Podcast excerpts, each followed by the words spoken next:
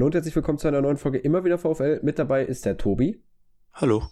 Und wir befinden uns in der Vorbesprechung zum Auswärtsspiel bei Eintracht Frankfurt. Da treffen die eine der heimschwächsten Mannschaften der Liga auf eine der auswärtsschwächsten Mannschaften der Liga.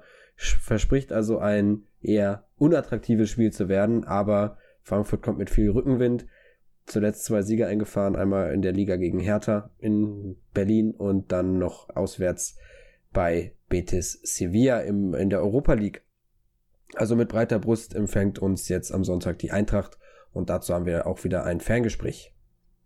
Genau, ich habe mich mit Nick Steiger unterhalten. Er ist Eintracht-Fan und hat sich und die Eintracht dann wie üblich im Gegnergespräch ein bisschen weiter vorgestellt. Ähm, ja, lohnt sich auf jeden Fall dran zu bleiben. Haben ein bisschen eben über die aktuelle Situation, den Saisonverlauf, den Trainer, ein paar Spieler und so weiter, das Übliche besprochen. Also bleibt auf jeden Fall dran, sind so 35 Minuten geworden. Ja, das äh, hört ihr wie immer am Ende.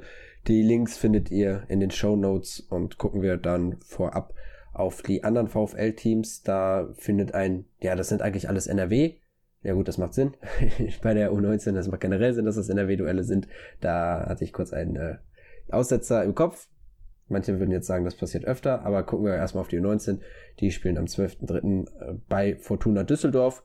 Die erste Damenmannschaft spielt am 13.3. bei Gladbach und ich nenne bewusst die U17 zuletzt, denn die haben ein Derby zu Hause. Anne Hiltropper gegen Schalke spielen sie am 13.3., also leider am selben Tag wie die, äh, wie der, wie die erste Mannschaft.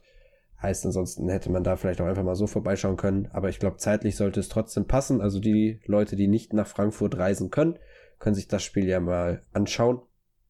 Ansonsten was ist sonst beim VfL passiert? Da gibt es natürlich auch was. Und zwar gab es so einen kleinen Corona-Ausbruch, kann man ja mal sagen, beim VfL. Also es wird berichtet nach dem Fürth-Spiel, also nicht bei der Mannschaft da auch so ein bisschen, aber bei den Fans noch mehr. Es wird berichtet nach dem Fürth-Spiel, dass sich wohl viele infiziert haben. Viele sind positiv getestet worden. Da war wohl jemand oder waren mehrere in der Ostkurve, äh, die äh, ja da dann nicht, äh, also die das Coronavirus in sich hatten und haben das dann mal schön verteilt. Also wenn man so auf Twitter liest, da sind sehr viele positiv. Auch Philipp Rentsch hat dazu ja auch was geschrieben.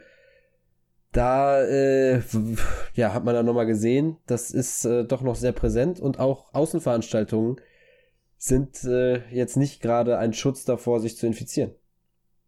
Ja, das stimmt. Ich meine, gerade jetzt gegen Fürth wurde es ja auch wieder voll an der Ostkurve. Ist schwierig. Also, ich meine, gerade wenn es milde Verläufe sind, in der Regel ist es ja auch in Ordnung, dass die Politik prinzipiell in Richtung Öffnung geht. Andererseits kann man dann schon sich auch ein bisschen fragen, ob jetzt alles, was dann irgendwie an Maßnahmen wegfällt, wirklich sinnvoll ist. Naja, es hilft nichts. Ich meine, die Maskenpflicht, die in der Ostkurve oder generell im Stadion galt, wurde jetzt auch nicht überall so eingehalten, wie ich das gesehen habe. Insofern ähm, ist das sicherlich auch teilweise nicht ganz unverantwortlich gewesen, aber es hilft nichts. Wir wünschen auf jeden Fall allen, die betroffen sind, die das vielleicht auch hören, eine gute Besserung, dass es eben auch ein milder Verlauf ist oder bleibt und ja, hoffen, dass es jetzt bei den nächsten Spielen nicht wieder zu solchen großen äh, Infektionen kommt. Ja, genau. Ja, also es haben ja sicher auch welche angesteckt, die selber von sich aus sagen, sie hatten 90 Prozent des Spiels die Maske auf. Bringt natürlich dann, also klar, wenn du dann die Maske einmal absetzt und dann kriegst du so einen Schwall ab, dann bist du bei, bei der neuen Variante anscheinend auch positiv. Ähm, es wäre nur sinnvoll, wenn dann halt auch wirklich jeder sich an die Maskenpflicht hält, weil dann ist, ist der bestmöglichste Schutz garantiert, weil dann auch die Personen, die das in sich tragen, die einfach nicht wissen, dass sie infiziert sind, äh, die, die äh, ja, die haben dann, äh, die schützen damit dann auch die anderen. Also ich kann es aus eigener Erfahrung sagen, dass man es teilweise einfach nicht merkt. Also man, wenn man sich jetzt nicht irgendwie testet oder weiß, okay, ich hatte Kontakt zu jemandem und dann testet man sich dementsprechend, dann merkt man es teilweise einfach nicht, wenn man es hat. Dann fühlt sich das, fühlt man sich vielleicht ein bisschen schlapp, aber wird jetzt nicht denken, man ist krank und hat das Coronavirus in sich und dann geht man natürlich ins Stadion, wenn man da keine Maske auf hat, dann überträgt man es leichter. Also muss man da nochmal schauen, dass man sich auch in Zukunft daran hält. Das wird den VfL-Fans jetzt vor Augen geführt und ich glaube, oder ich könnte mir vorstellen, dass das dann bei den nächsten Spielen auch äh, zu sehen ist, dass vielleicht mehr Leute einfach die Maske tragen. Ja, vor allem auch, auch wenn man mitbekommen hat, dass da eben so viele Infektionen stattgefunden hat.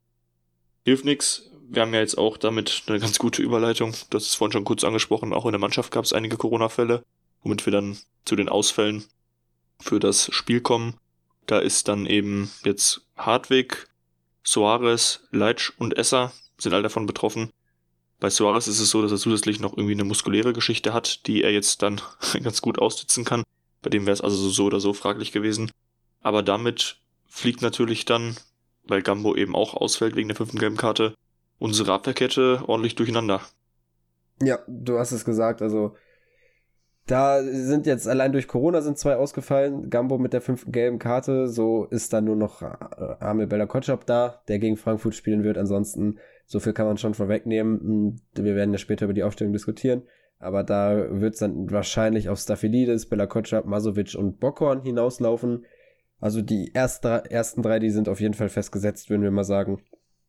Und wir denken auch nicht, dass Thomas Reis sich zu irgendeinem Experiment auf der Rechtsverteidigerposition hinreißen lassen wird. Darüber haben wir ja gerade, äh, oder darüber haben wir heute schon mal geschrieben, Tobi. Dementsprechend, ja, denken wir, dass das unsere Viererkette sein wird. Es gibt aber auch erfreuliche Nachrichten aus dem Lazarett. Und zwar ist Simon Zoller wieder zurück im Mannschaftstraining. Da gab es ja dann zuletzt das erste Mal Fotos. Da äh, könnte man jetzt da meinen, dass es im April eventuell wieder für die Startelf reicht. Mal schauen. Zolli war ja generell immer recht früh dran. Man hat am Anfang gesagt, das ist das Saison aus. Jetzt ist er schon wieder ein Kandidat für die Startelf im April. Vielleicht geht es ja schon früher, aber es ist auf jeden Fall gut zu sehen und vor allem einfach für die Mannschaft selber wichtig, dass so jemand wie Zolli dabei ist und äh, dann halt auch für die Stimmung, für gute Stimmung in der Mannschaft selber sorgen kann. Ja, genau. Man hat ja schon gesehen, die ersten Bilder, wo er wieder Mannschaftstraining war. Da, ich glaube, auf einem Bild ja mit Toto, Tesche und Manu zu sehen, wie sie da Arm in Arm zum Trainingsplatz laufen. Das sieht alles sehr, sehr gut aus und ja, ist eben auch, abseits vom, von der sportlichen Qualität, die er wirklich hat, auch so für die Stimmung im Team, denke ich, sehr gut, dass er wieder dabei ist. Ja. Ein anderer Rückkehrer ist dann in äh, der Hinsicht Jürgen Lokadia, der aber, wie Thomas Reis es auch schon gesagt hat, keine Option wirklich für die Startelf ist. Das liegt zum einen daran, weil er natürlich jetzt verletzt war und erst jetzt, ich glaube, heute ins Teamtraining wieder eingestiegen ist. Oder gestern, da bin ich mir gerade gar nicht sicher. Ich glaube, heute war es. Und äh, andererseits, so hat Thomas Reis gesagt, hat Polti das äh, ganz gut gemacht immer in den Spielen. Wir haben es ja auch selber in der letzten Folge gesagt, dass das gegen Fürth wohl auch eins seiner besseren Spiele war beim VfL. Dementsprechend bekommt er jetzt halt auch gegen Frankfurt den Vorzug. Da wird sich dann aber halt auch äh, wird man schauen. Man hat, ist aber gut, dass man halt mit Lokadia jetzt jemand nochmal in der Hinterhand hat, den man bringen kann, einen weiteren Stürmer, falls dann Polti äh, wirkungslos bleiben sollte, dann kann man da nochmal für neue Akzente setzen, äh, sorgen. Ja, ich meine, in der Abwehr werden wir von der Bank auch nicht viele Optionen haben, dadurch, dass die Startelf jetzt schon so gebeutelt ist. Ähm, insofern ist es gut, wenn wir wenigstens offensiv noch gut nachlegen können, damit wir die Eintracht zumindest offensiv beschäftigen können und vielleicht darüber dann für Entlastung sorgen, damit nicht unsere neue Abwehrkette permanent unter Beschuss stehen kann. Genau, ja. Man hat aber auch in der Offensive ja noch eine weitere Option mit Danny Blum, der, wie Thomas Reis sagt, ja einen guten Eindruck macht, eventuell auch in der Startelf stehen könnte, aber halt für eine, keine 90 Minuten spielen kann. Also den, da gab es dann auf Twitter, was glaube ich auch so eine Diskussion, ja okay, man könnte halt Blum bringen am Anfang, der bringt ja dann nochmal ganz andere Möglichkeiten mit, auch einfach ein torgefährlicher Spieler, auf den sich dann die Frankfurter Abwehr einstellen müsste. Der ist auf jeden Fall unser, ich würde sagen, torgefährlichster Außen, den wir haben im Kader. Und dann könnte man nach, sagen wir, 60 Minuten, je nachdem, wie lang es für Blum halt reicht, könnte man dann Jimmy reinbringen, der mit seinem Tempo da dann die Abwehr wieder direkt vor neue Probleme stellen kann. Da ähnlich haben wir es ja im Hinspiel gesehen. Da haben ja Blum und Asano die Flügel besetzt. Und dann kam in der zweiten Halbzeit, äh, kam Gerrit rein für Danny. Und der hat dann ja auch, der ist da Tutor und Hasebe ist er ja weggelaufen wie sonst was. Und da hat man dann gemerkt, okay, die Frankfurter Abwehr hat keine Kraft mehr und kann mit so einem schnellen Spieler, wie es halt dann auch Jimmy ist, nicht wirklich umgehen. Und eventuell ist das ja dann auch das Rezept für das äh, Spiel in Frankfurt. Genau, ja. Also das ist auf jeden Fall so, dass, das, dass die schnellen Spieler uns da wieder Vorteile bringen werden. Das war auch ein Element, das wir im Ferngespräch mit Nick ein bisschen besprochen haben. Und ja, du hast schon gesagt, Blum als Kandidat. Ist sehr gut, dass er jetzt wieder so weit ist, dass er eben auch ein Kandidat für die Startelf ist. Hat wohl im Training sehr, sehr gut eben mit, mitgewirkt, so dass er jetzt wirklich ein Kandidat sein kann. Und er hat, Thomas Reis hat sich auch diesmal ja wirklich natürlich auch ein bisschen notgedrungen in der Abwehr, aber vor allem in der Offensive, wo ja eigentlich nicht so eine, so eine Not am Mann ist, doch zu vielen recht eindeutigen Aussagen hinreißen lassen, was er ja sonst eher nicht so oft macht. Da hat er nämlich auch betont, dass eben Blum wirklich äh, eine große Rolle in seinen Gedanken spielt. Also, das ist schon angesprochen, Kandidat für die Startelf. Das, das hörte sich schon fast so an, als wäre das ziemlich definitiv, dass es so sein wird. Also, bin gespannt und kann mir das auch sehr gut vorstellen. Wäre natürlich lustig, wenn nach Toto, der ja gegen Fürth die beiden Male getroffen hat, jetzt Blumen reinkommt und auch eventuell direkt wieder gegen den alten Verein trifft.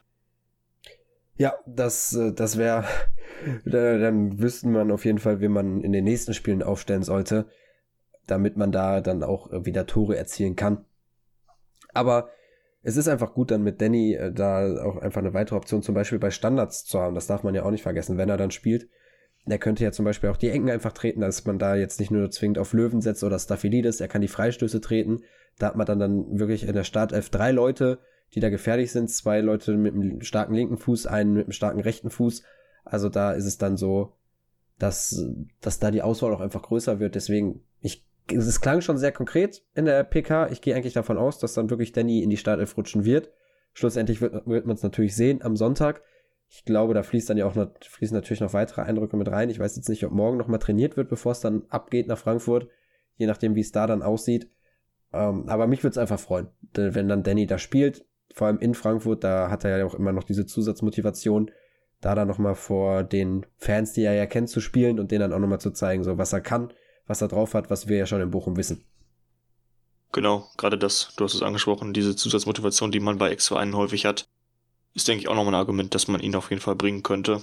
Und ähm, ja, bin auch gespannt, ob es am Ende dazu kommt und würde mich sehr darauf freuen, wenn es eben dazu kommt.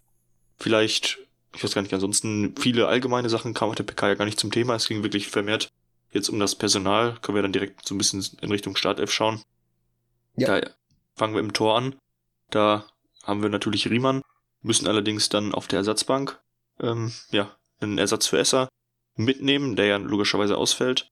Das wird dann, wurde nicht näher besprochen. Ich weiß nicht, was, was glaubst du, wer dann da auf der Ersatzbank sein wird? Boah, nee, das wird Paul Grave sein, weil am Tag vorher ist noch das Auswärtsspiel bei der Fortuna von der U19. Ich gehe davon aus, dass Paul Grave auf der Bank sitzen wird. Das ist ja jetzt auch kein, also man geht ja jetzt nicht davon aus, dass jemand ausgewechselt werden muss. Dementsprechend ist es ja jetzt auch keine Position, wo man sich so Kopfzerbrechen machen muss. Ich glaube, da wird er einfach Paul Grave mitnehmen und fertig. Ja, kann gut sein. Ich meine, der war ja auch, hatte ja auch längere Zeit in der Saison mit Verletzungen zu kämpfen, aber der ist ja jetzt schon ein bisschen wieder fit, also denke ich auch, dass es gut sein kann, dass er dann dabei ist und nicht erneut Jag Ernst zum Kader-Einsatz, ja, gedrängt wird. Ja, genau. Ja, dann die Abwehr, die haben wir ja schon besprochen, wovon wir da ausgehen. Klar, rechts hinten Experimente, das wäre sowas wie Bonga zum Beispiel oder Pantovic, aber das ist, nee, da denke ich einfach, dass, damit, dass er mit Bockhorn gehen wird. Es wird dann spannend, das Duell Bockhorn-Kostic, weil Kostic scheint ja wieder so ein bisschen erstarkt zu sein. Muss man schauen, wie man es macht. Aber ich denke, da wird es dann auch keine großartigeren Probleme geben. Also, oder, was heißt Probleme geben? Ich hoffe, es wird keine großartigen Probleme geben, aber ich denke, dass da auf jeden Fall Bockhorn spielen wird, schlussendlich. Ja, ich habe das ja nach der letzten Folge tatsächlich, glaube ich, sogar angesprochen. Da war Bockhorn ja mal wieder im Kader wenn ich es richtig im Kopf habe. Da hatte ich ja schon gesagt, gut, wenn Gambo jetzt ausfällt, ob dann vielleicht auch Bock eine Option sein könnte. Am Ende ist jetzt durch die Infektion von Suarez klar, dass Duffy hinten links gebraucht wird. Damit wurde der Platz hinten rechts automatisch frei und dieses Duell zwischen Stuffy und Bockhorn gab es dann gar nicht in der Entscheidungsfindung. Das hätte, glaube ich, schon Stuffy eigentlich eindeutig gewonnen, weil Bockhorn bis jetzt noch nicht so die Rolle gespielt hat. Aber ja, jetzt ist er gefordert. Ich bin gespannt. Wir haben ihn jetzt wirklich länger nicht auf dem Platz gesehen was er für eine Figur abgibt. Letztes Jahr war er unser Allrounder, der überall aushelfen konnte, wo er gebraucht wurde. Hat sich jetzt einfach in der ersten Liga nicht so richtig durchgesetzt, aber ist vielleicht für ihn nochmal eine neue Chance, sich zu beweisen und auch, ja, dann eventuell, ich meine, bei ihm läuft, glaube ich, der Vertrag ja auch aus, ähm, sich nochmal zu bewerben für uns oder für andere Adressaten.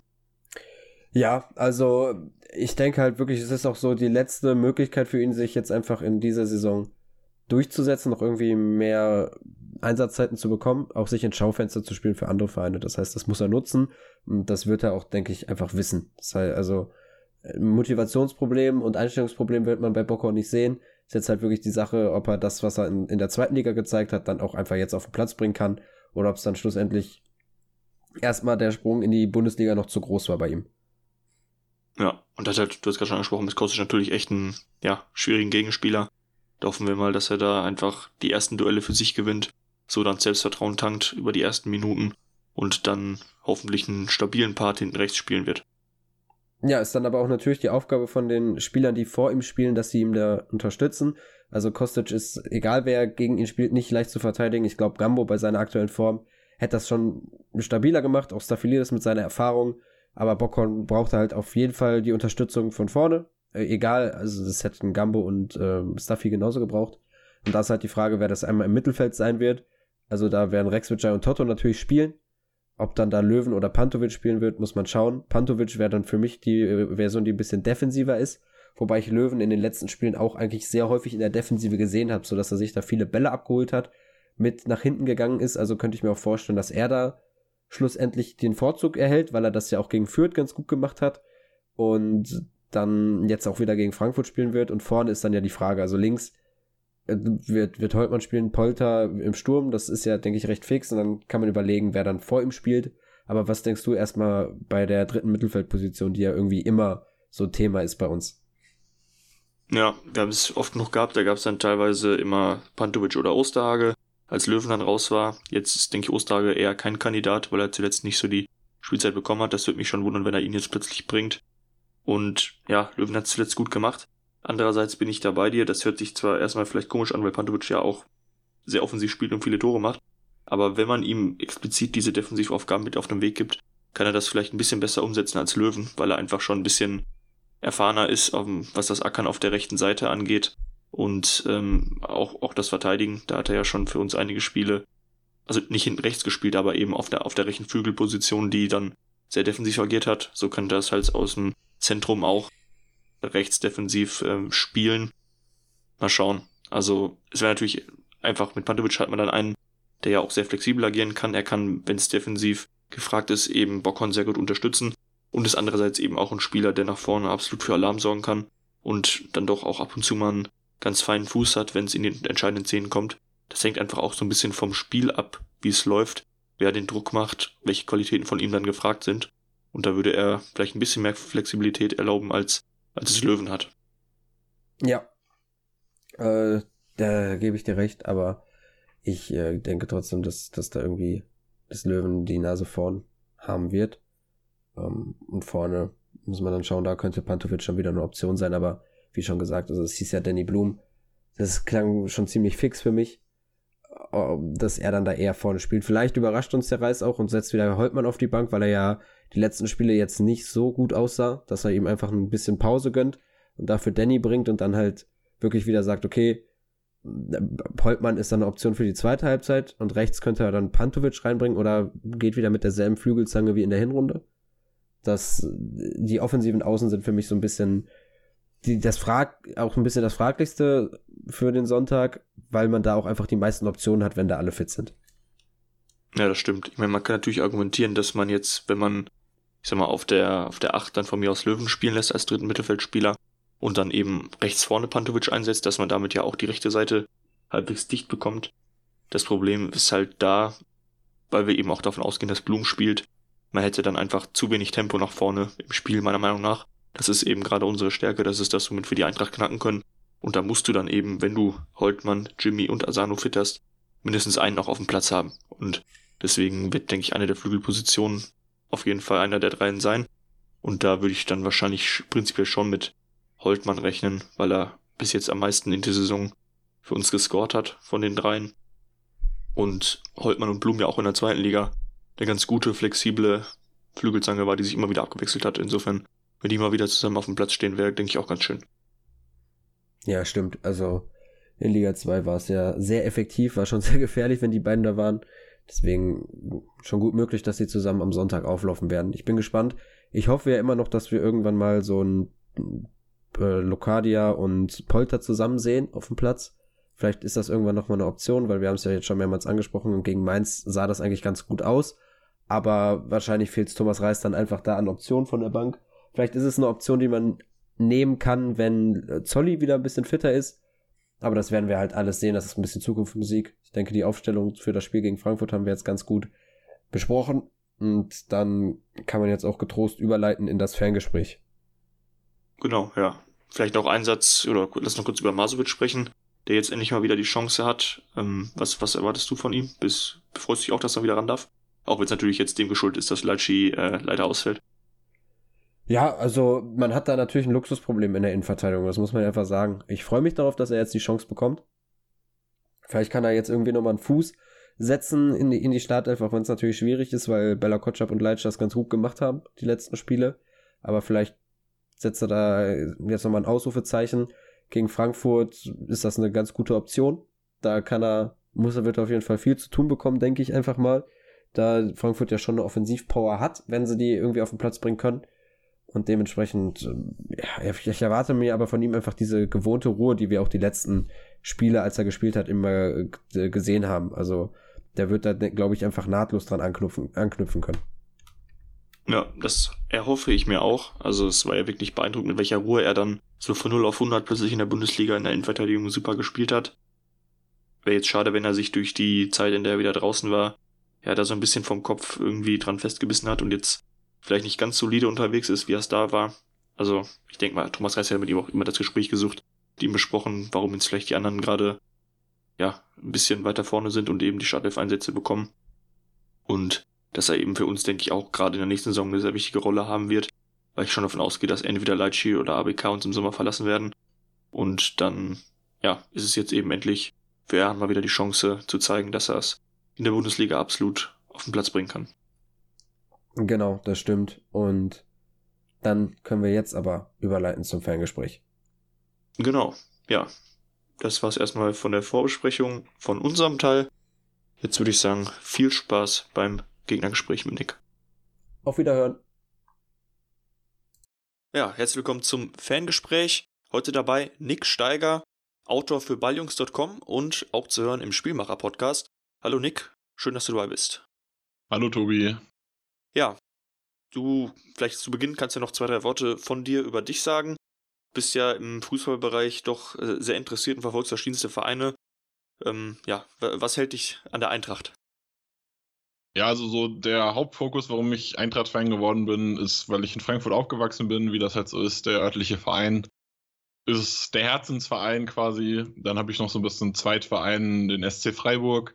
Und dann noch so ein paar Vereine im Ausland, die ich ganz gerne verfolge. Barcelona, Osasuna in Spanien, ähm, Club Brügge und Anderlecht, ein bisschen KV Kortrijk in Belgien und Ajax und Sparta Rotterdam in den Niederlanden. Das sind so auch die Länder, so in denen ich viel unterwegs bin, wo ich viel Fußball schaue.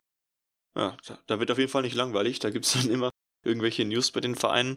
Heute geht es natürlich dann vor allem um die Eintracht. Da das steht ja das Bundesligaspiel am Sonntag zu später Stunde, beziehungsweise ganz spät, stimmt ja gar nicht. Um 19.30 Uhr ist auch noch eine Partie. Um 17.30 Uhr dürfen wir gegeneinander ran. Und zu Beginn wollen wir mal ein bisschen auf die, ja, bisherigen Saisonverlauf der Eintracht schauen. Es ist ja wirklich so, dass man bei euch klar davon sprechen kann, dass es keine Konstanz gibt, denn da wechseln sich Sieges- und Niederlagenserien ab. Ähm, es war kein guter Start, dann ging es mal zeitweise hoch bis auf Rang 6, jetzt zuletzt stabil auf Rang 10. Warum ist die Saison so inkonstant? Ja, man hat halt das Problem gehabt, dass wir einen relativ großen Umbruch im Sommer hatten. Ähm, Sportvorstand ist gewechselt, Freddy Bobic ist zur Hertha, da haben wir Markus Kroscher neu dazu bekommen. Dann ist leider zeitgleich auch noch Bruno Hübner, der Sportdirektor, hat seine Karriere beendet. Da wurde dann Ben Manga vom Chef-Scout so ein bisschen befördert zum technischen Direktor. Ähm, dann kam noch der Trainerwechsel, damit dass Adi Hütter halt zu Gladbach gegangen ist, dass Oliver Glasner dazugekommen ist. Und da muss man halt sagen, Glasner spielt schon sehr, sehr viel strukturierteren und sehr viel, ja, ich sag mal, ja, ich glaube, strukturiert trifft eigentlich ganz gut, strukturierteren Fußball, als es Adi Hütter tut. Und dann müssen sehr, sehr viele Dinge umgeändert werden. Es müssen wieder Basics geschaffen werden, die bei, bei Hütter so nicht, nicht vorhanden waren, weil er einfach eine andere, andere Spiel, Spielweise hatte. Und es braucht dann einfach seine Zeit. Und dadurch kam es dann halt so, dass man ja eigentlich relativ lange auch an irgendwie so an seiner Grundformation gearbeitet hat. Eigentlich wollte Glasner woanders hin. Jetzt hat man mit Kostic aber halt so ein bisschen limitierenden Faktor. Es gibt immer wieder Leute, die sagen, ja, man kann mit Kostic auch Viererkette spielen und stellt ihn davor. Ja, er funktioniert auch vor einer Fünferkette, wie man jetzt gegen die Bayern gesehen hat. Also man kann das schon auch spielen, aber Kostic ist eigentlich ein Dreierketten-Wingback. So langsam kriegt er auch die Defensivaufgaben davon hin. Da bin ich momentan ganz glücklich mit der Entwicklung. Und von daher hat man dann am Ende sich doch wieder auf die Dreierkette eingepegelt. Und dann muss natürlich Glasner sich so ein bisschen anpassen, dass er die Dreierkette so spielt in dem Spielstil, den er haben möchte. Und das dauert einfach. Ja, das heißt, es war dann also, ich sag mal, die Erfolgsserien, die er hatte, da hat man dann einfach auch so ein bisschen wahrscheinlich von der Formkurve gelebt und dann gab es wieder Rückschläge und man hat dann in den ja, Niederlagen sehen wieder das Problem gehabt, dass man noch nicht so ganz einfach sein System gefunden hatte und das dann vielleicht die Gegner auch so ein bisschen ausnutzen konnten. Ja, auf jeden Fall das, aber also ich bin immer so ein bisschen abgeneigt zu sagen, man hatte nicht das Spielglück, weil am Ende das meiste, was an Spielglück ist, ist ja doch kein Glück, sondern man erzwingt es auf irgendeine Art und Weise. Äh, ist ein Stellungsfehler, Spielglück, ist ein Abpraller vom Torwart Spielglück, weil der Torwart ihn vielleicht woanders hinlenkt. Also das ist immer so eine Frage. Aber man hatte einfach ähm, so eine Zeit vor Weihnachten, wo man gerade so Last-Minute-Tore ohne Ende. Also ich glaube, wir haben irgendwie fünf oder sechs Spiele in den letzten fünf Minuten oder Nachspielzeit Tore geschossen, die dann immer, also waren ja, die meisten waren ja knappe Siege, 3-2, 2-1, 1-0. Und wenn sowas dann halt mit so Last-Minute-Goals passiert, dann gewinnt man da halt spät noch einen Punkt, obwohl das Spiel vielleicht gar nicht so verdient gewonnen war. Ja, gut, das stimmt. Ich erinnere mich da auch an das Spiel gegen Fürth, wo die Fürther dann am Ende selber nicht so richtig glauben konnten, wie sie das wieder aus der Hand gegeben haben zu Hause. Ne? Ähm, das war ja auch, da, ich glaube, ein oder zwei späte Tore sogar von Frankfurt. Also das war, war auch so ein Beispiel dafür, für das, was du gerade genannt hast. Ne?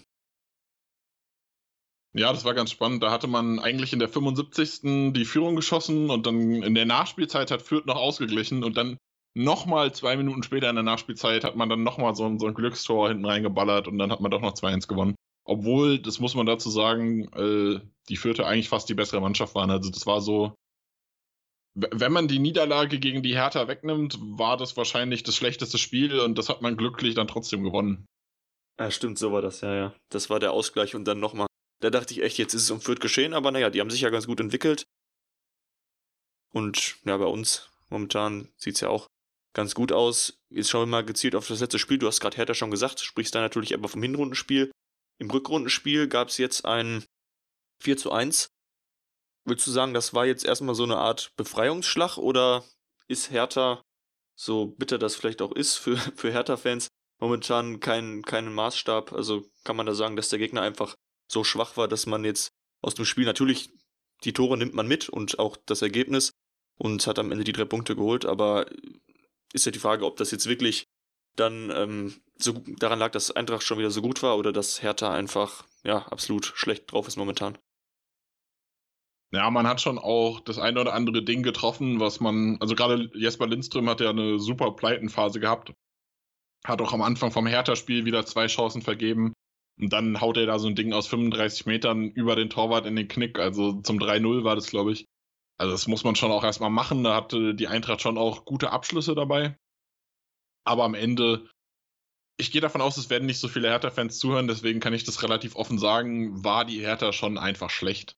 Und eigentlich muss man aus Eintracht-Sicht fast schon ein bisschen sauer darüber sein, dass die Hertha da sogar ein Tor geschossen hat, weil also gegen so eine Hertha ein Gegentor zuzulassen, finde ich eigentlich schon fast, schon fast ein bisschen ärgerlich. Klar, war ein schönes Tor von, von Davi Selke, muss man nichts zu sagen, aber ärgert schon so ein bisschen, dass man da dann nicht die Null halten konnte, weil das auch so, so ein bisschen durchzieht. Also die Eintracht schafft es einfach nicht, diese Saison hinten die Null zu halten. Und das ist ein großes Problem, wenn man halt offensiv dann auch noch die eine oder andere Schwäche hat, dass halt die, die jungen Spieler mal eine Chance vergeben. Da muss man hinten zumindest sicher stehen und das funktioniert die Saison bisher einfach gar nicht. Würdest du sagen, dass das vor allem daran liegt, dass sich irgendwie so die, ja, du hast gesagt, vorhin ist so zwischen Vierer- und Dreierkette gab es da da am Anfang so ein bisschen noch nicht die Einigkeit, was jetzt die beste Marschroute wäre dass sich die Dreierkette einfach noch nicht so richtig gefunden hat? Oder, ähm, weil ich meine, an Trapp liegt es ja wahrscheinlich nicht. Der spielt ja eigentlich, wie ich das Spiel gegen Bayern in Erinnerung habe, da hat er ja auch eigentlich ganz gut gehalten. Also, ich meine, der spielt vielleicht auch nicht seine beste Saison, da hat er vielleicht auch schon bessere gehabt, aber er spielt ja auch keine schlechte. Also, ich denke mal, es liegt vor allem am Abwehrverbund, oder? Also zum Saisonbeginn war Trapp ein Teil des schlechten Abwehrverbunds. Äh, da war er schon, also da hat er schon so ein paar Szenen gehabt, wo er sich regelmäßig Eier gelegt hat. Also ich erinnere mich an eine Szene, wo der Ball ins Tor ausgeht, vom eigenen Mann kommt und er springt noch hinterher und fischt ihn mit der Hand raus und legt ihm dem gegnerischen Stürmer direkt vor die Füße, der einfach einschiebt. Ja, mit stimmt. dem Glück, dass der Ball aber schon im Aus war. Also er hat es quasi verkackt, seine Situation, und deshalb, das hat ihn gerettet. Aber seit dem Hinrunden Bayern-Spiel, da hat, ist er über sich hinausgewachsen, hatte, glaube ich, zwölf Paraden oder so, sehr viele 1 gegen 1 Situationen, sodass die Eintracht das 2-1 gewonnen hat. Seit dem Spiel ist Trapp wirklich voll auf und richtig stark dabei und hält der Eintracht auch wirklich den einen oder anderen Punkt noch fest. Also, wenn wir Trapp nicht hätten, wird es diese Saison schon der einen oder anderen Partie nochmal schlechter aussehen. Ja, okay, das heißt aber also die, jetzt auch zuletzt, dass man da eben teilweise die Null nicht halten kann, liegt dann auch eben vor allem, dass es in der Abwehr noch nicht so ganz passt und weniger an ihm. Ja, auch so ein bisschen an den Abläufen. Man hat also zum einen auch am, am Personal selbst, also zentral Hasebe ist toll mit dem Ball, aber ist nicht mehr so sicher, also hat immer mal wieder Fehler drin gehabt. Hinteregger war leider vollkommen neben der Kappe ganz lange, also wirklich die komplette Saison und jetzt so langsam fängt er sich. Also nach dem Hertha-Spiel haben alle schon gesagt, ah, das ist wieder unser Hinti, haben sie gesagt. Äh, bin ich noch ein bisschen vorsichtig, auch ähm, ja, war, nicht, war auch nicht so stark, aber er ist auf dem Aufwind und da bin ich guter Hoffnung, dass sich das wieder sortiert und dann wird es auch wieder funktionieren. Man hat auch so ein bisschen was an den defensiven Abläufen mit den Flügeln geändert. Unter Hütter war es ja so, dass Kostic alle Freiheiten hatte, durfte offensiv machen, was er will und der Rest musste es halt defensiv abfangen. Das ist unter Glasner nicht mehr so, da muss Kostic auch wieder ein bisschen mehr defensiv machen. So langsam kriegt das auch hin. Also jetzt die letzten Spiele habe ich das Gefühl, hat ein gutes Positionsspiel auch defensiv, bemüht sich zumindest. Das ist ja das Mindeste, was man da verlangen kann. Und dann bin ich guter Dinge, dass es jetzt bergauf geht. Ja, mal schauen. Ich hoffe natürlich, dass es am Sonntag defensiv noch nicht alles hervorragend klappt. Aber ja, da kommen wir gleich noch ein bisschen zu. Du hast gerade schon Glasner nochmal genannt.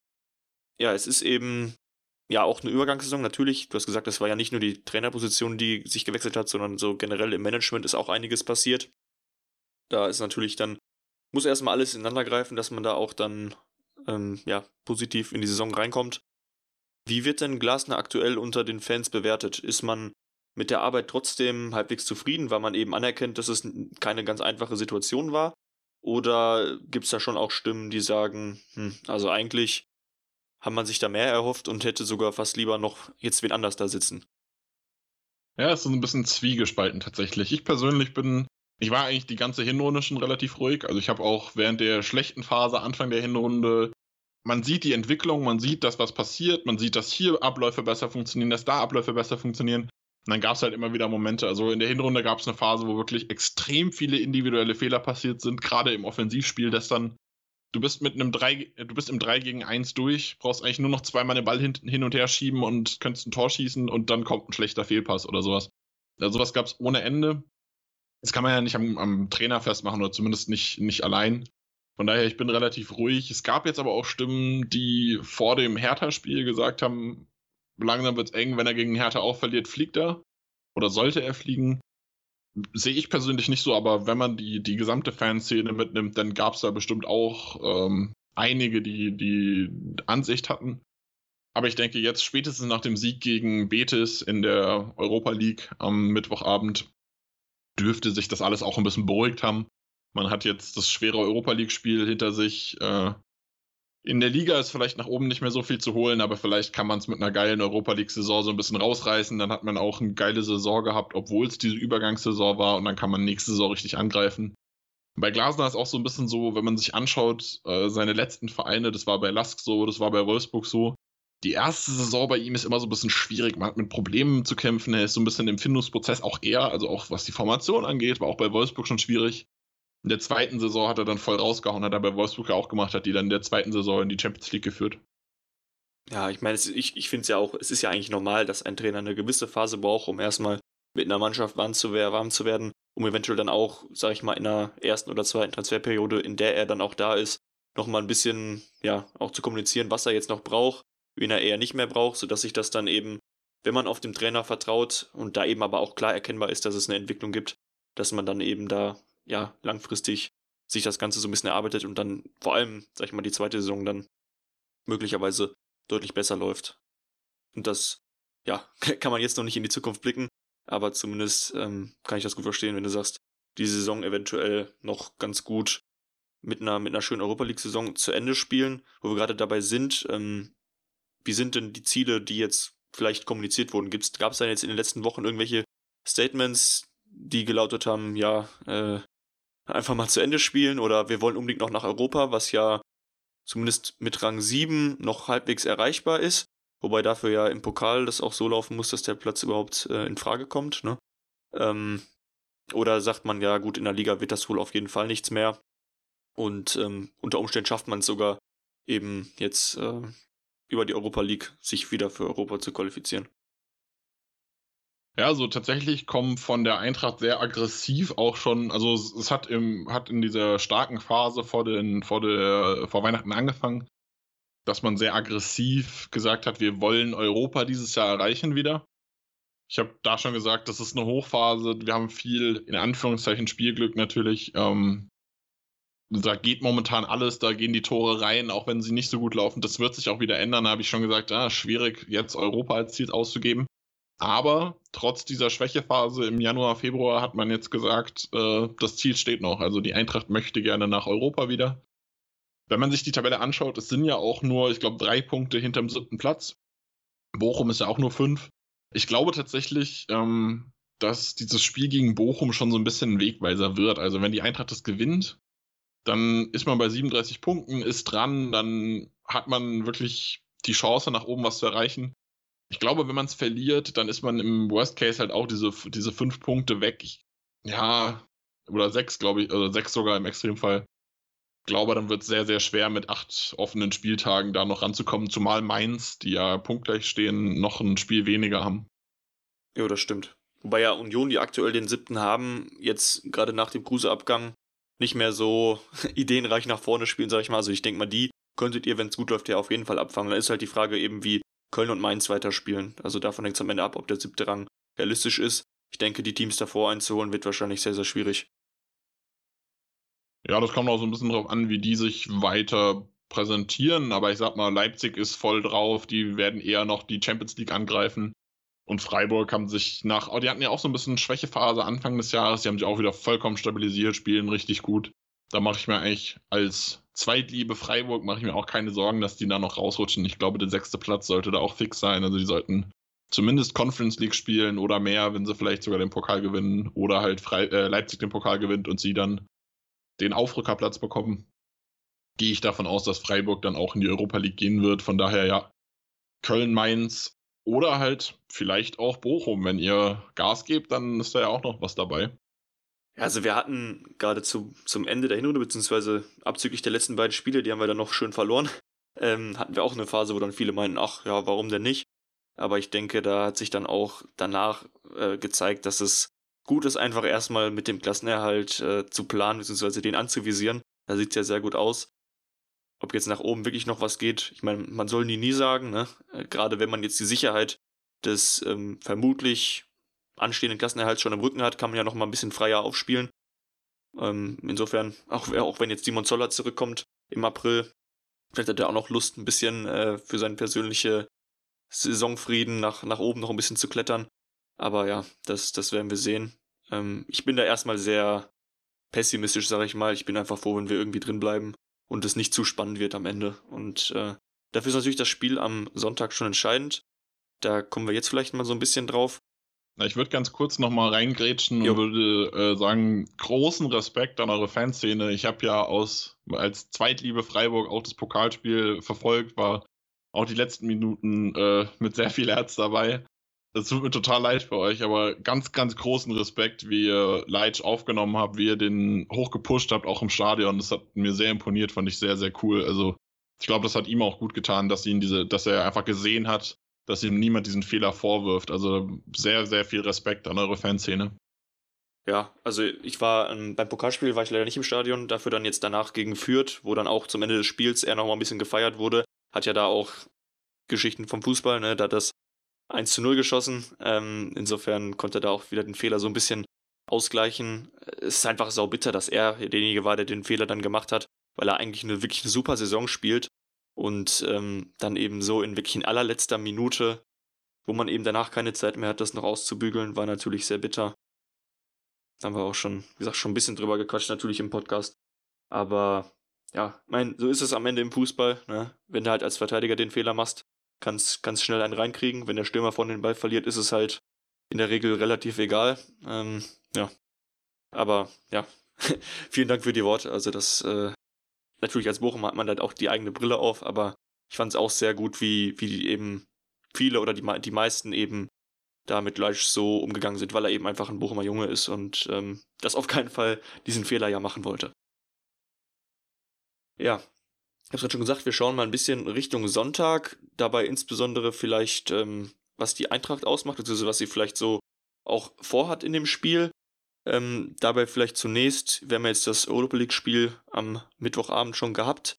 Du hast gesagt, es ging positiv aus. Ich meine, die Auswärtsregel gibt es nicht mehr. Insofern hätte das 2 zu 1 auswärts letztes Jahr noch ein bisschen mehr Wert gehabt, aber dennoch, der Sieg bei Sevilla ist auf jeden Fall sehr, sehr gut. Ich meine, die sind ja auch ein Team, was ähm, gerade auch zu Hause, glaube ich, ziemlich gut an sich immer spielt. Insofern ähm, war das, ist es auf jeden Fall respektabel. Man hätte ja tatsächlich sogar noch die Chance auf das 3 zu 1 gehabt per Elfmeter, ne? Oder, oder war der Elfmeter ein bisschen früher? Der Elfmeter war vor dem 2 zu 1, glaube ich, wenn ich es richtig im Kopf habe. Bin mir gerade auch nicht sicher, muss ich kurz nachgucken. Nee, war nach dem 2 zu 1. Stimmt, 2 zu 1 war noch in der ersten Halbzeit, ja. Also man hätte auf, auf 3-1 hochgehen können. Aber da muss ich ganz kurz äh, dazu sagen, ich fand den Elfmeter nicht berechtigt. Von daher, für den Seelenfrieden der Fairness bin ich ganz froh, dass äh, der Ball vielleicht nicht drin war. Stimmt. Den hat ja Borre am Ende dann wohl recht schwach verschlossen. Ich habe es jetzt leider nicht gesehen, habe erst spät in das Spiel eingeschaltet und dann noch so ein bisschen vom Rest gesehen. Ich weiß nicht, er, er kam ja zu dieser Saison, soweit ich das richtig im Kopf habe. Genau, er kam im Sommer ablösefrei aus Argentinien, wenn ich jetzt gerade nicht lüge. Ja. Von River Plate. Ähm, eigentlich ein Spieler, ich glaube, wenn du den gekauft hättest, hätte sich die Eintracht den niemals leisten können. Ähm, der war ja, war ja schon mal in Europa, war bei Atletico und ich glaube dann an Villarreal ausgeliehen. Da hat er es nicht ganz so geschafft, ist dann wieder in die Heimat zurück und hat jetzt seinen zweiten Anlauf genommen, ein paar Jahre später. Ist ein bisschen reifer, ist ein bisschen älter. Bisher bin ich sehr, sehr zufrieden. Die Eintracht-Fanbase ist nicht so glücklich, weil er klein ist und nicht so kopfballstark ist. Und weil er, wie in diesem Spiel gegen Betis halt auch leider immer mal wieder zu viele Chancen liegen lässt. Also auch abseits des Elfmeters hatte er irgendwie so zwei, drei, ja, ich glaube sogar vier Chancen, von denen man sagen muss, eine davon muss mindestens reingehen, mit dem Elfmeter dann eigentlich zwei. Ja. Ja, das hatte ich auch gesehen in der zweiten Halbzeit. Auf jeden Fall hat er noch eine sehr, sehr gute Chance. Also das heißt, du bist an sich schon recht zufrieden mit ihm, aber naja, ich meine, man kann ja da nicht drum herum reden. Man, man sieht ja dann als Fan auch, wenn, wenn der Stürmer die, die Top-Chance liegen lässt, ärgert man sich natürlich schon, aber es geht so ein bisschen in die richtige Richtung, habe ich das Gefühl. Ich glaube, am Anfang der Saison hat er sich noch ein bisschen schwerer getan. Da hatte er immer eine sehr, sehr gute Phase, wo es auch mit dem Knipsen halbwegs ganz gut lief. Jetzt, äh, ja, ist natürlich mal wieder nicht geklappt. Gerade wenn man Elfmeter verschießt, wäre es natürlich schön für den Stürmer, wenn er dann danach nochmal knipsen kann, in dem Spiel zumindest. Aber ich meine, mit, mit dem Sieg ähm, seid ihr ja trotzdem dann, denke ich, zufrieden. Ist denn in dem Spiel noch irgendwas, ähm, oder sag ich mal, was nimmt man aus dem Spiel jetzt mit für die Bundesliga? Man geht natürlich mit einer sehr positiven Stimmung rein, weil man ja auch das Spiel davor gegen die Hertha gewinnen konnte. Sind denn bei irgendwelchen Spielern äh, schon, sag ich mal, Belastungsprobleme aufgetreten oder meinst du, da ist jetzt eine Rotation für Sonntag fällig? Oder sagst du, ja, eigentlich ähm, sah das ganz gut aus und du rechnest auch wieder mit der möglichst besten Elf am Sonntag? Ja, ich glaube, dass man da wenig Probleme hat. Also man hat wenn man da Woche nach Woche nach Woche äh, die äh, englischen Wochen spielt, dann wird es schwierig, aber es war ja jetzt die erste. Dazu hat man das Offensivpersonal auch komplett durchgewechselt. Also Lindström, Boré und Kamada sind alle drei rausgegangen im Laufe des Spiels. Äh, teilweise erst recht spät, aber die haben auch so ein bisschen Pause bekommen. Ich rechne eigentlich damit, dass das die Startelf ist, die am Wochenende gespielt hat, die jetzt gespielt hat und die auch gegen Bochum dann vermutlich wieder stellen wird. Eine, eine Sache, die ich noch habe, ist, wie man ein bisschen mit euren Flügelspielern umgeht, aber da kommen wir, glaube ich, gleich nochmal zu, wenn wir auf das Spiel gegen euch direkt zu sprechen kommen. Genau, du sagst es schon. Ja, schauen wir vielleicht so ein bisschen auf das, was euch ausmacht. Ähm, was muss denn der VfL machen, um, um die Eintracht in den Griff zu bekommen? Gibt es da ein, zwei Spieler, wo es reicht, wenn man die aus dem Spiel nimmt? Ich meine, Kostic ist natürlich einer, der viel über den Flügel ackert ich glaube, ich weiß gar nicht, ich hatte bei The Zone auch in, in irgendeinem, ich meine, das war in irgendeinem Decoded. Tatsächlich weiß ich aber gerade gar nicht, um wen es da ging. Da war so eine, auf jeden Fall so eine schöne Grafik gezeigt, wo, ähm, wo es irgendwie um die Anzahl und Präzision der Flanken ging und da war Kostic auf jeden Fall bei der Anzahl der Flanken ganz, ganz außen als Flügelspieler aufgeführt. Das ist natürlich klar, dass er da viel ackert. Und ich finde es auch immer wieder beeindruckend, aus was für Situationen, wo er gefühlt geblockt wird, trotzdem die Flanke rumschlägt in den 16er kommt natürlich nicht immer alles an, aber eben allein durch die Anzahl kommen dann eben doch auch ein, zwei, drei, vier ja, vernünftige pro Spiel rum. Das ist natürlich ein Hebel, den man vielleicht in den Griff bekommen muss. Ähm, wen muss man denn noch aus dem Spiel nehmen, damit der VfL möglichst äh, ein bis drei Punkte in Frankfurt mitnehmen kann? Ja, also kostet es auf jeden Fall ein Spieler. Du hast es gesagt, es geht über Masse. Ähm, in der Qualität ist er so ein bisschen unter Bundesliga-Durchschnitt tatsächlich sogar. Also ich glaube 23 Prozent hat er diese Saison angebrachte Flanken. Ich glaube 25 oder so war die letzten Jahre der Schnitt. Diese Saison weiß ich gar nicht. Aber er ist so ein bisschen drunter, aber dadurch, dass er halt sehr, sehr viele schlägt und eigentlich alle relativ scharf in Richtung Tor bringt, kommt dann immer mal wieder was durch. Ähm, von daher ist es immer eine Gefahr. Umschaltspiel über Gibril So ist was, was sich äh, in dieser Erfolgsphase Ende der Hinrunde sehr bewährt hat. Da hat Gibril So sehr, sehr viele schöne Pässe in die Spitze gespielt. Vor allem in Richtung Jesper Lindström. Der hat eine Menge Tempo. Und da muss man sagen, äh, da muss Bochum eine Lösung gegen finden, weil dieses Tempo von Jesper Lindström wirklich seit, also auch in den schwachen Wochen hat das sehr, sehr viele Probleme gemacht. Da hat Lindström dann das Tor einfach selten getroffen. Aber er hat jetzt gegen die Hertha ein Tor gemacht und hat wieder ein gutes Spiel gegen Betis gemacht. Ich bin sehr positiv, dass er diese, diese Pleite-Serie, was Abschlüsse angeht, abgeschüttelt hat. Und dann hoffe ich persönlich, ihr wahrscheinlich nicht, dass er da auch gegen Bochum das ein oder andere Tor machen kann. Ja, das stimmt. Also, wenn ich mal Spiele von der Eintracht verfolgt habe, kam er mir eben auch so vor, dass er wirklich, ja, äh, ein Spieler ist, in dem auf jeden Fall viel drinsteckt. Ähnlich wie bei Borrer eben auch dann ein paar Szenen, in denen er ja, das Tor dann am Ende leider jetzt mal aus neutraler Zuschauersicht dann nicht macht. Ähm, ja, aber ich denke auch, dass es einer, beziehungsweise eben auch in der Kombination mit So, der wirklich äh, ein, zwei, drei, vier richtig geile Pässe schon gespielt hat. Ähm, ein paar, paar habe ich da auch live gesehen. Was man in den Griff bekommen muss, weil sonst äh, hinter unserer Abwehr, in der wir auch ein bisschen rotieren müssen, weil eben der vorhin schon angesprochene Maxim Leitsch Corona-bedingt ausfällt, ähm, ja, schnell Lücken entstehen können. Ja, ich bin gespannt, wie ihr das macht, ähm, weil es auch sich jetzt nochmal so ein bisschen verändert hat, das Frankfurter Spiel, dadurch, dass man jetzt mit Ansgar Knauf auf der rechten Seite spielt, hat man da noch so ein bisschen Offensivqualität. Ich bin noch nicht so ganz zufrieden mit dem, wie er es spielt, aber natürlich ist es was, nochmal was anderes, ob ich jetzt einen Ansgar Knauf auf der rechten Seite habe oder ob ich da mit einem Timothy Chandler oder den der Costa spielt, die ja eher defensiv ausgerichtet sind. Ist für Bochum natürlich auch eine Chance, wenn man es schafft mit den, mit den Flügelspielen. Wie hatte Glasner im Hinspiel gesagt, feilschnelle Flügelspieler, die Bochumer. Ähm, wenn man da dahinter kommt, wird es richtig gefährlich vielleicht für die Eintracht, aber man hat eben auch die Qualität selbst für Bochum gefährlich zu sein. Da bin ich gespannt, wie das wird. Jetzt, wo du Knauf gerade schon angesprochen hast, zu ihm vielleicht auch noch kurz. Er, er war ja im Winter, ich glaube, auf dem Papier bei Transfermarkt zumindest waren irgendwie drei Zugänge gelistet, aber Knauf sicherlich der, der da am meisten heraussticht und auch jetzt am meisten vielleicht schon ähm, Spielpraxis auch gesammelt hat. Wurde ja, glaube ich, für anderthalb Jahre ausgeliehen, jetzt aus Dortmund, sprich bis Sommer 24. Was traust du dem Jungen zu? Also er hat jetzt natürlich schon ein bisschen Spielzeit gesammelt. Ich fand auch gegen Bayern hat das eigentlich nicht schlecht gemacht. Meinst du, er wird eine, eine feste Rolle jetzt auch mit Blick auf die nächste Saison bei euch spielen können? Oder wird er eher ein Ergänzungsspieler bleiben, der halt auf jeden Fall gut, gut Spielzeit bekommt, aber jetzt auch keinen Stammplatz sicher haben wird. Äh, erstmal zur Transferthematik. Knauf ist der einzige Neuzugang tatsächlich. Also wir haben Antonio Foti, hat aus der U19 einen Profivertrag bekommen. Der spielt aber eigentlich keine Rolle, spielt trotzdem U19. Äh, mit Fabio Blanco hat man äh, das Talent zu Barcelona in die zweite abgegeben. Armin Younes ist wieder zurückgegangen und Martin Peka, auch ein junger Spieler, wurde verliehen, aber dazu bekommen hat man eigentlich nur Knauf. Zu seiner Rolle ich denke, die beste, beste Aussage, wie man mit ihm planen kann, ist der Fakt, dass Dortmund mehr Geld von der Eintracht bekommt, je weniger Knauf spielt. Das heißt, die Eintracht hat auch das Interesse, Knauf Spielzeit zu geben, weil es, weil es dann günstiger wird, diese Leihe. Ich bin gespannt, wie das funktioniert. Ich könnte mir vorstellen, wenn es gar nicht funktioniert. Zuletzt soll äh, da von Seiten Dortmund schon so ein bisschen moniert worden sein, weil er relativ lange gebraucht hat, um reinzukommen. Also hat in einem Monat, im ersten Monat, glaube ich, nur einen Joker-Einsatz oder so gehabt. Da wurde von Dortmund schon ein bisschen so moniert, ey, wir hätten eigentlich gerne, dass Knauf mehr spielt. Jetzt hat er zweimal im Folge Startelf gespielt. Ich erwarte ihn eigentlich am Wochenende wieder. Ist halt die Frage, wie er sich etabliert. Gerade das Passspiel bei Knauf ist, also er hat jetzt, glaube ich, zwei Spiele gehabt, wo er um oder unter 50% Passquote hatte. Das ist schon schlecht. Aber dafür bringt er halt diese, diese Offensivwaffe. Die Flanken sind nochmal ein bisschen spannender. Er ist ein besserer Dribbler als die anderen natürlich.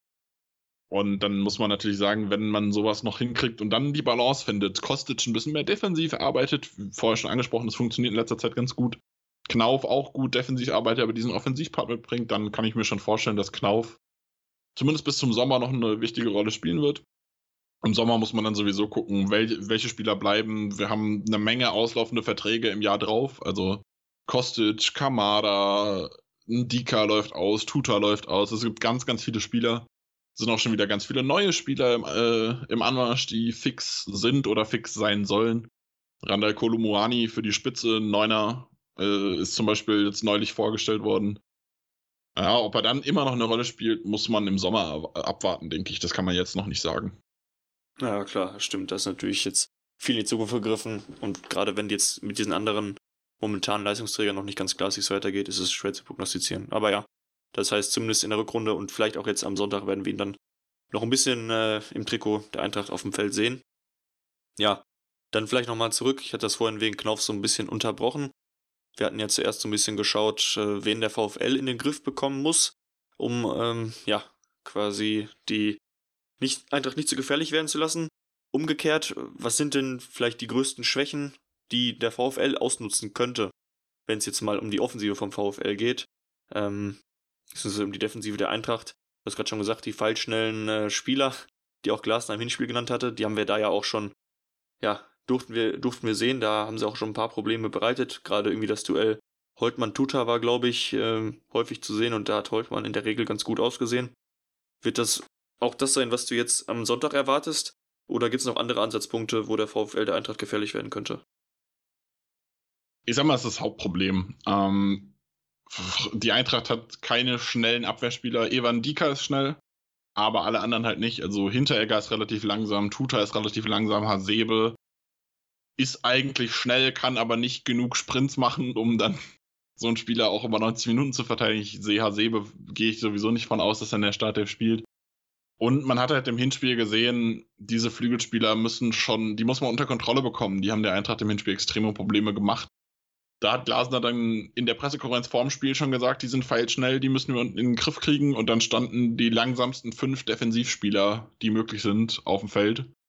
Da war ich ein bisschen enttäuscht auch von Glasner und da bin ich sehr gespannt, was er sich da überlegt. Ob er da taktisch rangeht oder ob er vielleicht sogar sagt, okay, die eine oder andere Personalie müssen wir so ein bisschen verändern. Also zum Beispiel hat Danny da Costa, hat in der Rückrunde jetzt auch sehr viel rechter Innenverteidiger gespielt.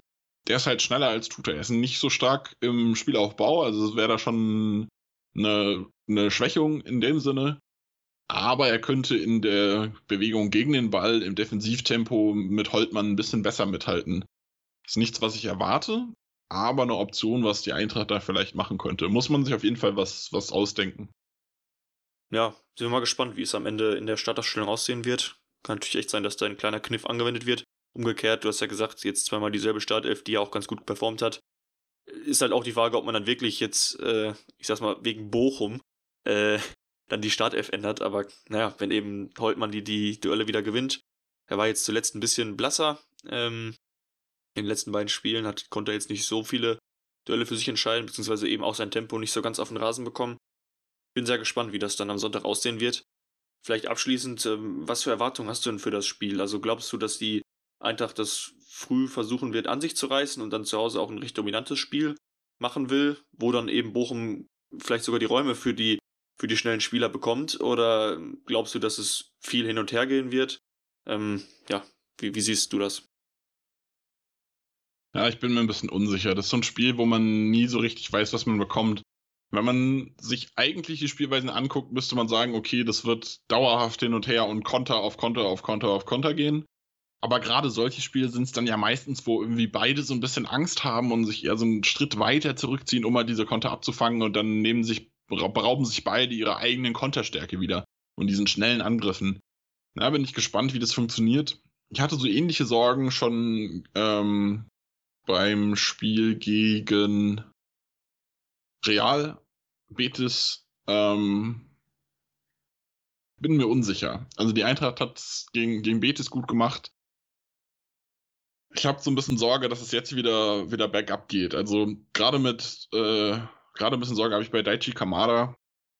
Der hat, ist eigentlich in der Schwächephase und hat dann in der Euroleague wieder seine, also es gibt einen relativ typischen Begriff in Frankfurt, der Euro-Daichi. Äh, der hat, glaube ich, in, ich weiß nicht, wie viele Spiele er genau gespielt hat, ich glaube 15 oder so, hat er mehr Tore geschossen als in 80 Bundesliga-Partien. Äh, das spricht da für sich und ja, ich bin gespannt, ob sie es schaffen, jetzt diese Europa League ähm, Performance auch auf die Bundesliga zu übertragen oder ob man jetzt wieder sagt, oh, langweilige Bundesliga, nur gegen Bochum. Da lassen wir uns wieder hängen, um dann am Donnerstag wieder Vollgas zu geben. Da habe ich so ein bisschen Sorge vor, wenn ich ehrlich bin. Das heißt, also wirklich aus, aus der Mannschaft raus, dass du sagst, gibt es vielleicht ein paar, die dann ja so ein bisschen mäßig schön Wetterfußballer sind, die dann lieber auf die heißen Euro-Duelle heiß sind und dann in der Liga sich so ein bisschen gehen lassen? Naja, die werden das nicht absichtlich machen. Also da ist niemand, der sagt, oh, kein Bock auf Bochum, aber das ist ja schon immer so im Hinterkopf, oh, es ist jetzt nur Bochum, es ist ein Aufsteiger, es ist Bundesliga, Sonntag 17.30 Uhr, auch, auch keine schöne Zeit, um Fußball zu spielen.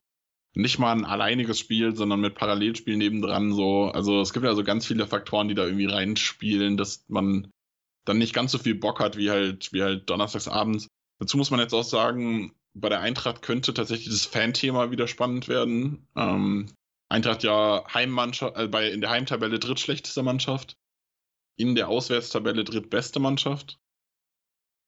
Ja, ist ein Heimspiel gegen Bochum, ne? Also muss man, muss man vorsichtig sein. Die Ultras waren jetzt beim Europa League-Spiel wieder da, haben der Mannschaft gezeigt, ey, wie geil das alles sein kann.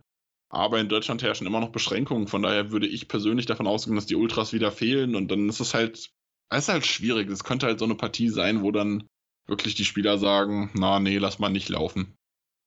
Ja, schauen wir mal. Ich meine, umgekehrt, du hast gerade schon bei euch die Heim- und Auswärtsbilanz angesprochen, ist es halt auf Bochumer Seite auch so, dass wir auswärts bis jetzt einfach absolut nicht an die Leistung rankommen, die wir zu Hause bringen.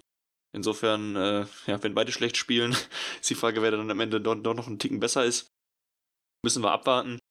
Ich würde sagen, an der Stelle danke ich dir auf jeden Fall, dass du dir die Zeit genommen hast, uns mal so ein bisschen in die Eintrachter Gefühlswelt mit reinzunehmen und so ein bisschen Einblick in die sportliche Situation zu geben. Ja, sehr gerne. Vielen, vielen Dank, dass ich hier sein durfte. Ja, gerne, gerne. Schaut auf jeden Fall mal, wie üblich ist es alles verlinkt, ähm, dann bei den Ballungs.com vorbei, beziehungsweise hört in den Spielmacher-Podcast rein, um eben, ja, auch vom Nick nochmal ein bisschen äh, was lesen zu können oder hören zu können. Genau, dann an der Stelle würde ich sagen, vielen Dank fürs Zuhören. Wir hoffen, es hat wie immer Spaß gemacht und ja, dann hoffen wir auf ein erfolgreiches Spiel am Sonntag. Bis dahin, bleibt gesund.